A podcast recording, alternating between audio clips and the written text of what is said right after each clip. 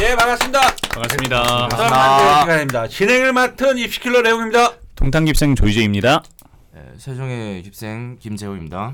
세종 깁생 안정혁입니다. 오 두 번 방송하니까 탁탁 그냥 자연스럽게 아주 깊은 생각 수락하고 깊은 생각 할 때입니다.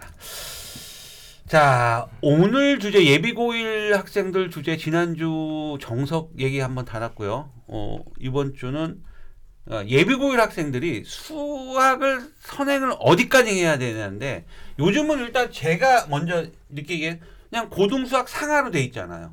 그죠? 네네. 상하로 이제 그냥 이건 일단 방학 때 다 끝내는 거 아니냐.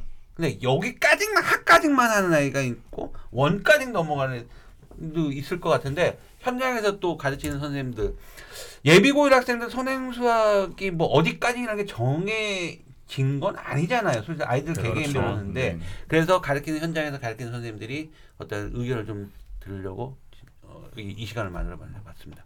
오늘 누가부터 재호쌤? 아, 네.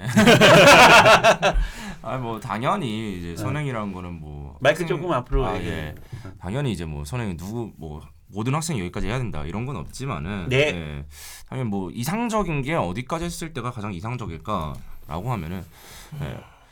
저는 솔직히 이제 상하는 기본적으로 되어 있다라는 걸 바탕으로 했을 때 이번 겨울 방학 때는 수원 수원까지는 볼만하지 않나 예, 예비고 1이면은 사실 뭐 수투까지 보는 거는 사실 욕심이라고 봐요. 이제 대중적으로 봤을 때는 보통 수원까지는 해줘야 이제 겨울 방학 이후에 이제 고등학교 올라가면은 이제 중학교랑 다르게 학생들이 내신을 생각보다 시간을 되게 많이 잡아먹는 걸 이제 깨달아요.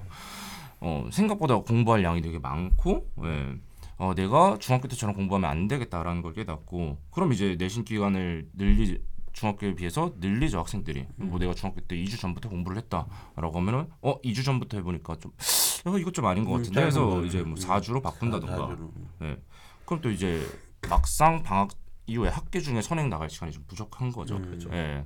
그래서 최소 수원까지는 좀 나가줘야 음. 예, 이후에 차근차근 스텝을 밟을 때 내가 조금 더 여유롭게 예, 음. 남들보다 그래도 한 발은 좀 앞서서 음. 시작할 수 있지 않을까 싶어요 제 생각에는 아이들이 실력이나 이런 게 다 틀릴 텐데 네, 다르죠. 그렇죠 그죠? 그런 걸 누가 어느 선생님이 한번 좀 그런 아이들에 비유해서 이런 아이들은 여기 정도까지 맞는 거고 그러니까 아까 재호 선생님 말씀은 그냥 포괄적으로 얘기했을 때뭐 어, 예비고일 학생이 수원까지 나가는 건 전반적으로는 큰 무리는 없을 것 같다라고 말씀해 주신 거고 누가 좀 그럼 요런 아이들 수학이 요런 정도 실력인 아이들은 요 정도 누가 뭐 요 정도 아이들은 여기까지 뭐 이렇게 좀 얘기해 주세요. 저는 개인적으로 이제 뭐 선행에 대해서 일단 기본은 저는 상하는 나가야 음, 된다라고는 생각을 해요. 그런데 이제 친구들 중에서 이제 중학 교 거도 잘 안 돼 있는 친구들이 음, 물론 그렇죠. 이제 그렇죠. 상위권, 중위권, 하위권이 있다라고 하면 문제야. 이제 중하위권 아래 친구들은 사실 상하를 바로 선행하기보다 저는 개인적으로 중학교 총정리돼 있는 교재들도 있어요. 음. 그거를 다시 한번 보고 상으로 넘어가야 된다라고는 생각을 하거든요. 왜냐하면 어차피 이제 고등상 수학 상에서의 내용이 중3에서부터 이어지는 내용이 굉장히 많고 친구들이 거기에서 연장선으로 플러스 알파로 접근을 할 수 있기 때문에 아, 내가 중학교 거도 제대로 되어 있지 않은 상황에서 다시 그냥 이것만 진행을 해버리면 조금 힘들 수가 있어서 앞에 내용을 다시 잡고 넘어가는 걸 추천을 하고 그리고 모든 친구들은 좀 다르다고 생각해요. 그래서 이제 동일한 상위권 동일한 점수가 나오는 친구들 의 경우에도 어떤 친구들은 굉장히 천천히 나가는 친구들이 있어요. 질문이 계속 이- 있는 친구들이 있고 선생님 조립 제법은 왜 이렇게 해야 돼요? 뭐 나머지 정리는 왜 이렇게 돼요? 이런 친구들이 있어서 그런 친구들은 본인 스타일대로 천천히 진행해도 상관없다라고 생각을 하고, 음. 하고요. 그리고 이제 제가 가끔 이제 가르치던 친구들 중에서 이제 제가 표현하기로 수학 변태 같은 친구들이 있어요. 너무 좋아하는 친구들이 있어요. 아, 수학을 좋아하는 네, 너무 좋아하는 친구들. 그래서 막 변태만큼 음. 네, 그래서 이제 막 어떤 정도냐면 하다가 이제 168페이지가 나오면 자기는 이게 너무 불편하대. 한 페이지가 더 넘어가야 13의 제곱이니까. 그래서 이제 사, 사고 자체가 수학에 박혀 있는 친구들은 빠르게 빠르게 나가도 본인이 즐거우니까 이게 해결이 다 되면서 진행되는 경우가 있어요. 그렇게 되면 이제 이 아이의 수행 정도에 따라서 조금 더 진도를 나가도 상- 아, 되게 웃기지 않아요? 네, 지금 두 명 있어가지고 이제 점점 이렇게 나가도 전혀 상관없다라고는 어. 생각을 하고 있습니다. 아, 그래요? 네. 우리 정혁 쌤 일단 많이 애들 지금 끌고 오고 있고 막 지금 저기 이 이분은 네. 저기 중학생 때부터 애들 지금 고등학교에 계속 끌고 오는데 애들 지금 몇 년째 보고 있지 않아요? 네. 그러면 애들 스토리를 다알 아, 텐데. 아, 뭐 중학생일 때부터 끌고 온게 네. 처음이긴 한데 네. 그러니까 그냥 저는 이전에는 고등학생이 됐고 고, 고3인 그렇죠. 그러니까 밑에서 뭐 다른 걸 배워온 고3들만 계속 그쵸. 받았다가 중학교에 이 뭐랄까 아직 미취학 아동일 때부터 의 상태 이제 원시인 상태부터 배우잖아요. 어 뭐 하실 얘기가 많으실 텐데 그런 애들 꾸준히 수학에 애들이 희재 쌤은 뭐 아까 뭐 변태처럼 수학을 미쳤고 도혁 쌤은? 어, 근데 저는 보면 좀 신기해요. 매년 음. 1년 1년마다 학생들이 이제 급격한 성장이 이루어지는 것들이 있는데 음, 어쨌든 이제 중학교에서 고등학교로 올라올 때는 학생들은 일단 양에 치여요. 음, 어 자기가 생각했던 이 수학의 양이 뭐 그냥 중3 1년 동안 해야 될 거를 수학상 하나로 한 느낌? 학생들한테는? 음. 그랬는데 수학카도 남아 있고. 음, 어, 그런 이제 양이기 때문에 학생들은 고등학교 공부를 시작할 때는 처음엔 되게 의 저, 욕심이 많죠. 아 이제 고등학생 됐으니까 되게 열심히 할 거야. 그 열심히가 한 3주 가거든요. 어, 그러고 나면 이제 3주 갔으면은 어, 아직 수학상 하에서 수학상 1단원이 아직 안 끝났어요. 그럼 이제 벌써 제풀에 꺾여서 지쳐 떨어지는 경우가 많은데 일단 만약에 처음 수학 상하 고등 수학을 시작한다고 하면은 수학 상만 열심히 끝내는 것도 벅차요 사실. 음. 그래서 겨울 방학 동안 수학 상 위주로 공부를 해 나가는 게 좋고 어 조금 수학 상하를 한번은 본 학생들이라고 하면은 수학 상하를 조금 가볍게 좀 얇은 문제집을 훑어주면서 한 번 더 복습을 해주면서 수학 원을 조금 봐주는 게 좋죠. 음. 가볍게라도 봐야 돼요 수학 원을. 그래야지 그 학생들은 또 그 다음 해를 기약할 수 있거든요. 뭐이 학생들이 수학 원을 안, 봤, 안 봤다라고 하면 사실은 처음 배우게 되는 수학 상을 처음 배우고 되는 아이들 중에서 아까 말씀 주셨듯이 13의 제곱을 좋아하는 어, 그런 이제 머리가 비상한 아이들이 있거든요. 그런 아이들한테 금방 따라잡혀요. 어쨌든 이게 등수를 가르는 거기 때문에 내가 이 위치를 유지하려면 나보다 머리 좋은 아이 하지만 진도를 덜 나간 아이보다 조금 더 앞서 있어야 되거든요. 그러려면 아, 자기 현재 진도 상황 그리고 만약에 나는 뭐 한번 개념살 한번 돌렸어. 그러니까 이번 뭐 센을 돌렸으니까 이번에 뭐 일품으로 갈까 이런 식의 방향보다는 차라리 센을 한 번 더 돌려라. 차라리 어, 완벽해지는 게 더 중요한 거지 이 문제집 하나에서 그 다음 문제집 가면 어차피 센에서 틀렸던 거 그 다음 문제집에서 또 틀려요.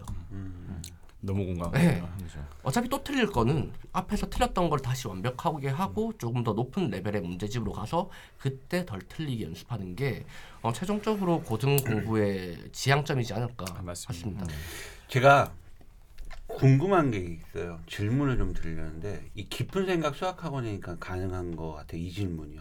그러니까 매년 우리 아이는 중3의 아이가 아이 고등수학 상하 중2 끝났고 중3 수one 수two까지 다 붙었어요. 네. 그러시면서 이제 레벨 테스트를 보러 오잖아요. 근데 사실 깊은 생각 수학학원은 레벨 테스트가 되게 시스템이 되게 잘 돼 있는 거로 알고 있는데 그랬을 때 어, 그런 레벨 테스트 그렇게 있었을 거 아니에요. 네. 그럼 아, 예. 학부모는 다 그랬는데 레벨 테스트 결과는 어땠어요?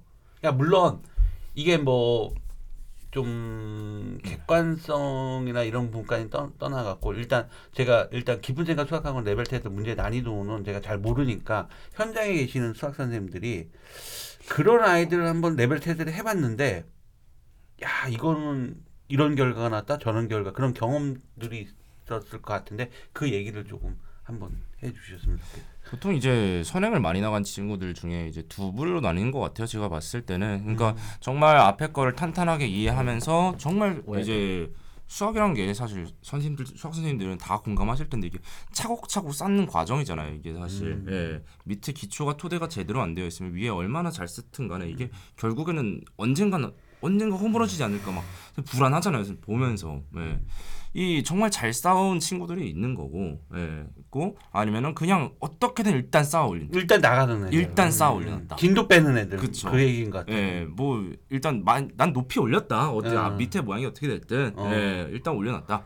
이런 두 부류가 있는데 제가 말했던 부분에 전자 케이스가 굉장히 드물어요. 음. 네, 굉장히 있긴 있어요. 네. 네. 음. 레벨 테스트 어 이 친구 아 수one 수two까지 했네. 예. 어 진짜 뭐 거의 많이 엄청 많이 맞았는데. 오. 예. 상위권인데.라고 하는 친구가 드물어요. 어, 예. 오히려 처음에는 레벨 테스트 맨 처음에 이제 그런 진도 나갔던 친구들 바, 시험지를 채점할 때 기대를 하면서 채점을 했어요. 예. 아 얼마나 잘 풀었을까. 어. 예. 아 이런 친구랑 같이 수업하면 되게 재밌겠다. 하면서 이제 이제는 사실 많이 내려놨죠. 아. 네. 왜냐 사실 후자의 케이스가 이제 압도적으로 더 많다. 네, 맞아요. 네. 네, 진짜 이게 압도적이에요. 부자인 게. 예, 음. 비율 자체가. 네. 뭐 어, 제- 제- 그런 학생들의 이제 후자인 경우에 대해서 얘기를 하자면 어, 채점을 해보면 참 이게 답답해요. 저는 이 아이를 어떻게 끌고 나갈지. 왜냐하면 뭐 레벨 테스트 테스트에서 만약에 수학 상하에 뭐 수one 수two까지 나와 있다 시- 시험지 아니면 수one까지 나와 있다 하면 정말 이 단원 단원마다 조금씩 맞아요. 뭐 하나 제대로 된 단원이 없어서 그래서 결국은 수학 상도 한 세 문제, 수학 하도 세 문제, 수학 one도 세 문제 맞으면 아홉 문제거든요. 그렇게 세 개, 세 개, 세 개, 아니 네 개, 네 개, 네 개씩 맞더라도 그러니까 특정한 한 단원 밑에 있는 처음에 먼저 배웠어야 될 단원이 탄탄하지 않으니까 위에 것도 당연히 안 되는 건데 정말 가장 기본적인 문제들만 풀 줄 아는 거죠. 그렇게 되면은 사실 고1 수학 아니 뭐 중학교 수학부터 다시 시작을 해야 되는데 그거를 이제 어머님 학부모님께 말씀을 드리게 되면 어떤 학부모님은 우세요. 음. 어, 우리 아이가 어 이러면서 어, 이 아이도 울어요 같이 어. 자기가 했던 게 뭔가 잘못됐다는 걸 느끼는 건지 아니면은 부정하고 싶은 거죠. 어. 예, 자기의 방향을. 그래서 뭐 거기서 이제 받아들이고 새로 시작하는 아이들은 다시 토대를 쌓아가기 시작하는 거고 거기서 부정하고 그대로 그냥 앞으로 쭉 나가시는 분들이 있어요. 이제 어쨌든 뭐가 옳다 아니다의 말을 하긴 좀 힘들지만 어 하나가 완벽하지 않은 상태에서 적, 뭐 100%는 안 되더라도 한 8, 90까지는 올린 상태가 아닌 상태에서 그 다음 걸 나가게 되면 전체적인 과목이 무너져서 사실은 중학교 때 A 등급 90점 이상이면 다 A 등급이잖아요. 네네네. 어, 고등학교 가서 실제로 6등급 받는 학생들이 꽤나 있어요. 음, 예, 진짜요? 그런 학생이 되는 거죠. 음. 네, 그래서 그런 걸 조금 조심해야 되지 않을까. 저도 정말 많은 친구들을 봤고 어, 수원까지 했다고 하는데 애들이 뭐 중2 문제도 제대로 못 푸는 경우가 아이고. 많아요. 그래서 이게 선행을 한다는 것 자체가 내가 어디까지 나아가는 게 중요한 게 아니라 그리고 결국 결승선은 모두가 정해져 있는 상황에서 맞아요. 아이들이 같이 뛰어가는 건데 내가 조금 빨리 간다고 해도 결승선이 열리는 날은 똑같거든요. 음. 그러면 내가 제대로 끌고 갈 수 있는 게 훨씬 더 중요하다라는 걸 음. 친구들이 아는 게 훨씬 중요한 것 같아요. 제가 이런 문제를 좀 종식시키기 위해서 저는 제가 10일 올해 수능이 11월 17일이거든요. 11월 17일에 제가 뭘 준비했냐면 그 11월 17일 수능에는 수능을 신청하는 학생들 자격 조건이 주어지는 아이들 고3 재수 반수생들이잖아요. 근데 저는 11월 17일 날 세종에서 뭐 수능 수학 보고 싶은 학생들, 어? 수능 국어 보고 싶은 학생들, 저는 그날 당일 날 기획을 해서 예를 들어서 수능 국어가 수능 국어가요. 어, 아, 이 방송 때뭐딴 데 다 알려드는데 이베이스에 업로드되는 시- 문제지가 업로드되는 시간 작년에 11시 30분이었어요. 음. 그러니까 저는 이제 아이들을 11시부터 입실시켜서 자습시키고 핸드폰 다 수거하고 시험 볼 그러니까 똑같이 현재 고등학교 1학년, 2학년 또는 예비 고1 학생들 보고 싶다면 저는 그런 자리를 제가 프로그램 만들었거든요. 그래서 11월 17일 날 저도 어 이- 어머님들이 아 내가 우리 아이가 수원 수투 다 끝냈어 다 했어 그러면 그런 부분들을 제가 어, 한번 점검해. 객관적이죠 수능 얼마나 객관적입니까? 그래서 하루 지나는 게 아니라 그날 당일날 와서 국어 보고 그다음에 수학 업로드되면 수학 바로 시험 볼 수 있게 그렇게 저는 또 프로그램 한번 만들어서 아이들을 우리 아이가 정말로 물론 그런 부분도 있잖아요. 학원에서 내는 문제잖아요. 그렇게 얘기하는 수 있는 학부모들이 있잖아요. 그래서 저는 그게 싫어서 일단은 그 11월 17일 수능 당일날 어, 어떤 학년들이든 수능을 보고 싶은 학년들 저는 세종에서 이 어, 프로그램을 준비를 했습니다. 그래서 그 당일날 어, 수능이라든지 뭐 국어라든지 수학 대신 국어 수학밖에 안 돼요. 국어 수학 뒤로 가면 탕국까지 가면 밤새야 돼요. 그래서 어, 국어하고 수학만 제가 이렇게 보려고 준비를 했습니다. 아무튼 선행에 대한 부분은 선생님들의 의견들이 굉장히 다들 좋은 의견들 감사드리고요. 어 제호쌤이 아주 정확하게 또 그런 표현을 해주는데 어, 차곡차곡 쌓는 아이와 그냥 쭉 빼는 아이 결국 90% 이상 넘게 다 그렇게 선행을 했다는 아이들 레벨 테스트를 해 보면 다 어, 힘들하고 어려운 아이들이다. 그냥 겉핥기 그냥 진도만 나갔을 뿐이다. 이게 현실이다. 그죠? 그래서 이런 부분들이 있기 때문에 과도한 음, 중학교 때의 선행이나 이런 부분들은 확실하게 문제가 있고 아이가 이해가 됐는지 안 되는 그래서 점검이라는 게 굉장히 중요한 것 같습니다. 자 오늘 방송 여기까지 진행하고요. 다음 주 방송은 그 서수령 아, 고등학교 아, 올라갔을 때 어, 또 집필 시험에서 아무래도 또 객관식도 있지만 어, 서술형에 대한 부분들 아이들 또 준비를 해야 되기 때문에 이 부분에 대해서 한번 현장에 계신 선생님들과 리얼하게 또 한번 말씀 나누도록 해보겠습니다. 오늘 방송 여기까지 진행하겠습니다. 수고하셨습니다. 그렇습니다.